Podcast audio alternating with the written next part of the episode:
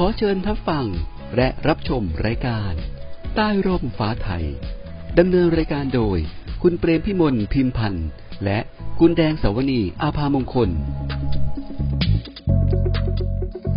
สวัสดีค่ะท่านผู้ชมท่านผู้ฟังที่เคารพรักคะรายการใต้ร่มฟ้าไทยกลับมาพบกับท่านพร้อมกับแดงสวนีและพี่เปรมพิมลค่ะ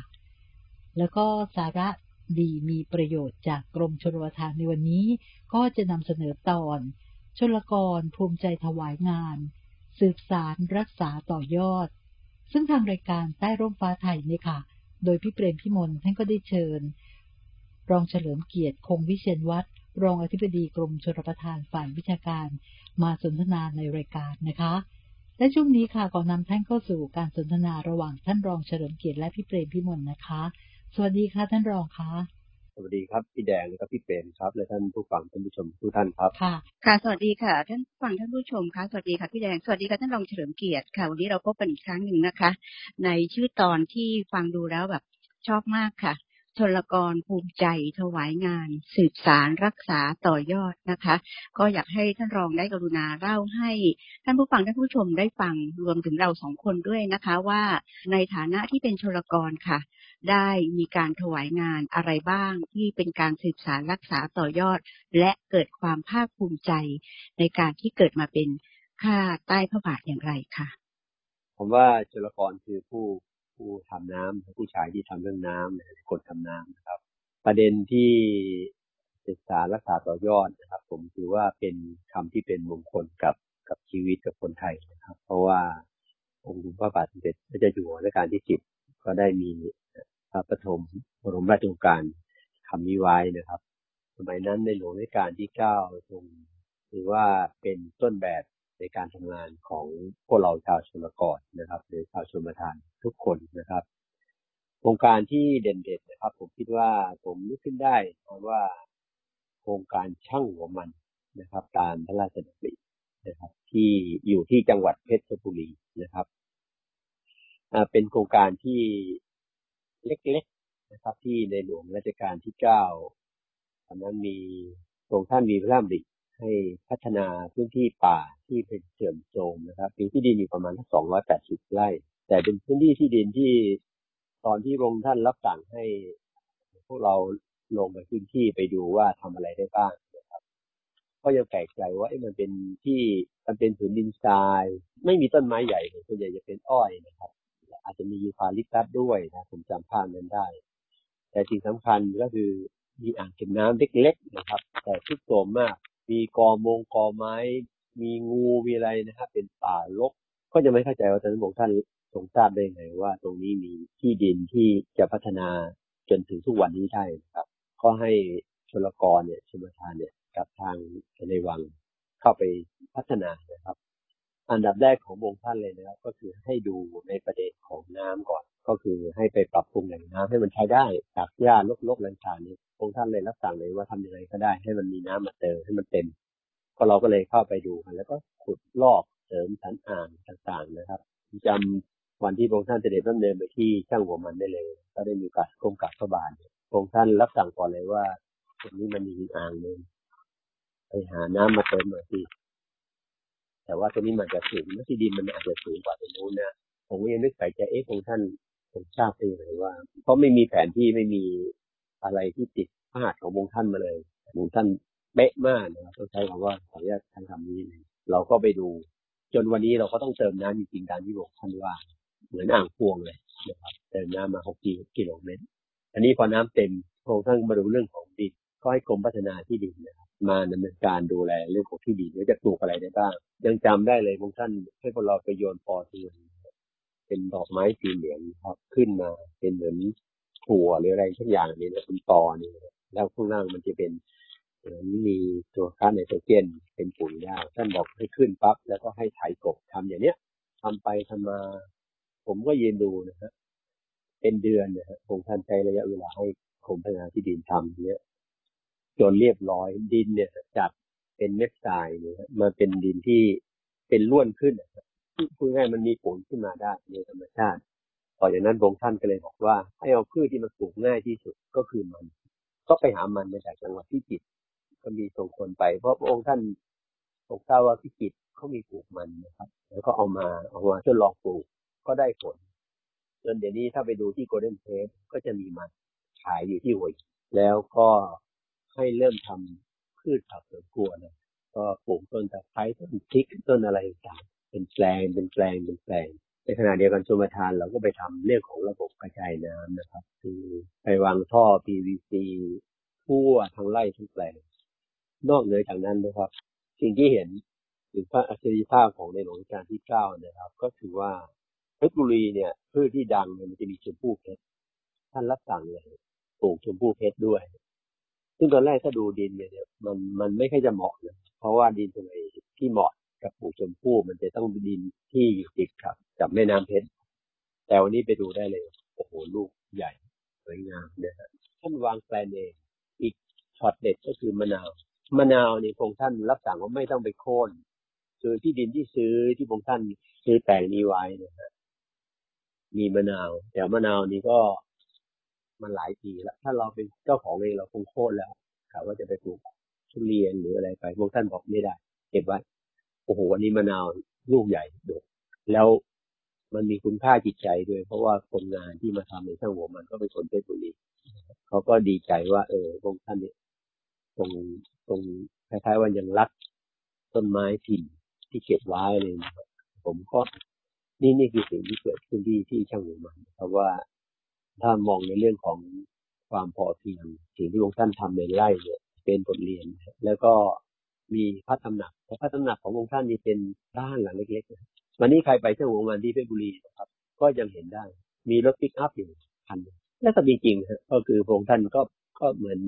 ถ้าเราพูดสามัญชนคือเป็นชาวไร่ทรงร่ำเดินตรวจไล่เยี่ยมชมอะไรต่างถือว่านี่เป็นการปลอให้กับชีวิต ของพวกเราชาวชนกรนะครับว่าเศรษฐกิจพอเพียงความเป็นอยู่ต่างๆครับผมว่า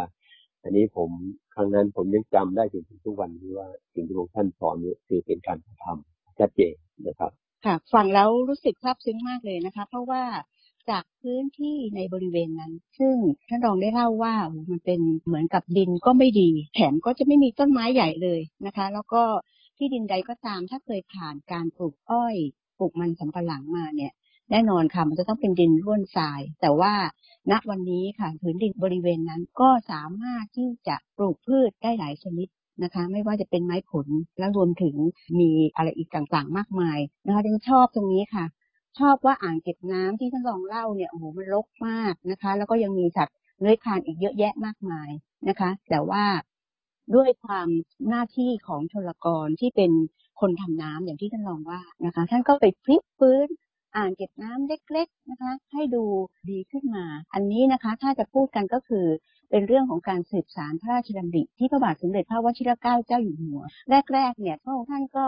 มอบให้จิตอาสาไปฟื้นฟูแหล่งน้ำเพื่ออะไรคะ เพื่อให้แหล่งน้ำนั้นน่ะสะอาดไม่มีวัชพืชขึ้น แล้วก็เตรียมรองรับน้ำฝนที่จะตกลงมาใหม่ เพื่อให้อ่างเก็บน้ำนี้ดูใสและสามารถที่จะนำน้ำไปใช้ได้ อันนี้ก็ถือว่า เป็นเรื่องของการสืบสารพระราชดำริอีกเช่นกัน ทีนี้ฉันชอบตรงนี้อีกอันหนึ่งนะคะ ก็คือเริ่มเนี่ยค่ะทำไมพระองค์ท่านถึงรับสั่งว่าให้ไปปลูกมัน เพราะมันเป็นพืชที่ขึ้นง่ายใช่ไหมคะ แล้วทุกคนก็กินได้ง่าย ๆ ไม่ทราบอันนี้เป็นที่มาของคำว่าช่างหัวมันหรือเปล่าคะ ใช่เลยครับ ก็วันที่ผมท่านเสด็จพระเดินมาเปิดนะครับก็ให้เอาตัวหัวมันมาวางกับช่างแล้วก็ป้ายก็ค่อยๆเปิดออกช่างหัวมัน ช่างหัวมันค่ะ ชื่อชื่อ ชื่อแบบน่ารักมากเลยนะคะ เริ่มแรกเนี่ยนอกจากจะปลูกมันแล้วก็ไม่ต้องไปปลูกอะไรที่ดูหวือหวา ก็คือพืชผักสวนครัวนะคะไม่ว่าจะเป็นพริกตะไคร้ซึ่งจริงๆแล้วเป็นพื้นฐานของการดำรงชีพ ดูเหมือนจะสอนพวกเราว่า ชีวิตพวกเราเนี่ยต้องเป็นอยู่กับพวกนี้ โดยเฉพาะอย่างยิ่งในเวลาเนี้ยพืชสมุนไพรเนี่ยเป็นเรื่องที่จำเป็นมากสำหรับคนไทย แล้วก็แน่นอนค่ะในเรื่องของมะนาวนะคะมะนาวเมืองเพชรเนี่ยเป็นพันธุ์ที่ทุกคนชื่นชอบนะคะ เพราะว่านอกจากจะผิวไม่หนาเม็ดก็น้อย แถมน้ำยังเยอะ แล้วก็มีกลิ่นหอมที่เป็นมะนาว เพราะฉะนั้นอันนี้ค่ะถือว่าเป็นพระอัจฉริยภาพของพระบาทสมเด็จพระบรมชนากาธิเบศร มหาภูมิพลอดุลยเดชมหาราชบรมนาถบพิตรของพวกเราที่แท้จริงเลยค่ะดิฉันฟังท่านรองเล่าว่า รู้สึกซาบซึ้งจนต้องก้มกราบพระบาท อันนี้ดิฉันว่าเป็นเรื่องที่คนไทยทุกคนนะคะ ถ้าได้เข้าเฝ้า แล้วมีรับสั่งด้วยนะคะ เราจะรู้สึกซาบซึ้งนะคะ แล้วก็สิ่งที่จะต้องทำก็คือการก้มกราบพระบาทนั่นเอง อยากเรียนถามท่านรองว่าในเวลานั้นความรู้สึกท่านรองเป็นยังไงบ้างคะ อ้ตื่นเต้นแล้วก็ดีใจมากเลยฮะเพราะว่าไม่ไม่นึกว่าจะได้มีโอกาสกราบพระบาทเลยฮะเพราะว่าถือว่าของท่านเป็นเป็นดวงจิตใจแล้วเราโอ้โชคดีมากๆดีใจมากแต่คำว่าง่ายๆถือดีใจที่สุดครับ ค่ะก็ถือว่าอันนี้ก็เป็นเรื่องราวที่ท่านรองเองก็ได้ประสบมากับตัวเองนะคะดังนั้นเชื่อมั่นว่าชนละกรทุกคนในฐานะที่เป็นคนทำน้ำเพราะว่าอ่างเก็บน้ำโดยทั่วไปแล้วเนี่ยที่ที่เห็นอยู่ในประเทศไทยเราเนี่ยค่ะ ก็ส่วนใหญ่เป็นอ่างเก็บน้ำตามพระราชดำริที่พระองค์ท่านเห็นว่าวันนี้ถ้าจะให้เกษตรกรมีคุณภาพชีวิตที่ดีค่ะ น้ำเป็นเรื่องสำคัญนะคะ ถ้าไม่มีน้ำเราก็ไม่สามารถที่จะปลูกอะไรได้ ไม่ว่าจะเป็นปลูกป่าปลูกไม้ยืนต้นไม้ผลนะคะ รวมถึงพืชเกษตร แล้วก็เราก็จะไม่มีน้ำอุปโภคบริโภค และพระองค์ท่านยังสอนว่าเมื่อมีอ่างเก็บน้ำนะคะทำยังไงที่จะให้เรามีน้ำได้ใช้ตลอดทั้งปี นั่นก็คือต้องช่วยกันดูแลรักษานั่นเองนะคะกรมชลประทานก็น้อมนำพระราชดำรินะคะ ในการที่บอกว่ามีอ่างเก็บน้ำแล้วทุกคนต้องมีส่วนร่วม และก็ดูแลรักษา การจัดตั้งกลุ่มผู้ใช้น้ำนี่เองค่ะ ที่จะช่วยกัน ที่สำคัญค่ะหน่วยงานที่เกี่ยวข้องเมื่อมีน้ำปุ๊บมีงานเกษตรปุ๊บทุกคนก็ต้องมาช่วยกันอย่างเช่น ที่โครงการช่างหัวมันเนี่ยกรมพัฒนาที่ดินก็เข้ามาช่วยในเรื่องของการที่จะปรับปรุงดิน ซึ่งวันนี้ค่ะ ในเรื่องของการหว่านปอเทืองเพื่อปรับปรุงดินเนี่ยค่ะ เป็นวิถีชีวิตของเกษตรกรไทยเลยค่ะ ก่อนที่เขาจะลงมือทำอะไร หรือว่าหลังจากที่พื้นที่นา หรือพื้นที่ดินที่ว่างเปล่า เขาก็จะเอาเม็ดปอเทืองเนี่ยไปหวาน เพื่อให้ดินได้พัก แล้วก็เราก็ยังต้องทำการบำรุงดินอีกด้วยท้ายค่ะเรื่องชมพู่เพชรตัวอันนี้น่าจะเป็นเสน่ห์ของไร่ช่างหัวมันเลยนะคะ สินค้าหลายๆอย่างค่ะ ที่อยู่ในร้าน Golden Place ก็มาจากช่างหัวมัน ดิฉันเป็นลูกค้าประจำนมจากไร่ช่างหัวมันค่ะ แล้วก็พืชผักที่เรารับประทานด้วย สุดท้ายค่ะ ท่านรองคิดว่าจากที่พระบาทสมเด็จพระเจ้าอยู่หัวรัชกาลที่ 9 ได้ มีพระราชดำริเอาไว้หลาย ๆ อย่างค่ะ งานสืบสาร รักษาและต่อยอด ที่พระบาทสมเด็จพระวชิรเกล้าเจ้าอยู่หัว ได้ดำเนินต่อมาสั้น ๆ ค่ะ มีอะไรบ้างคะที่พระท่านในหลวงรัชกาลที่สิบได้สืบสารรักษาต่อยอดที่ผมได้มีโอกาสไปติดตามท่านองค์มนตรีแล้วก็ทางที่เปรมนะครับ ก็คือชลกรไปจัดหาน้ำก็ ก็คืออ่างเก็บน้ำห้วยเฮียนะครับ ที่เชียงรายผมยังจำภาพได้เลยว่า เหมือนที่พี่เปรมกล่าวนะครับ เป็นพระดีของในหลวงในการที่สิบ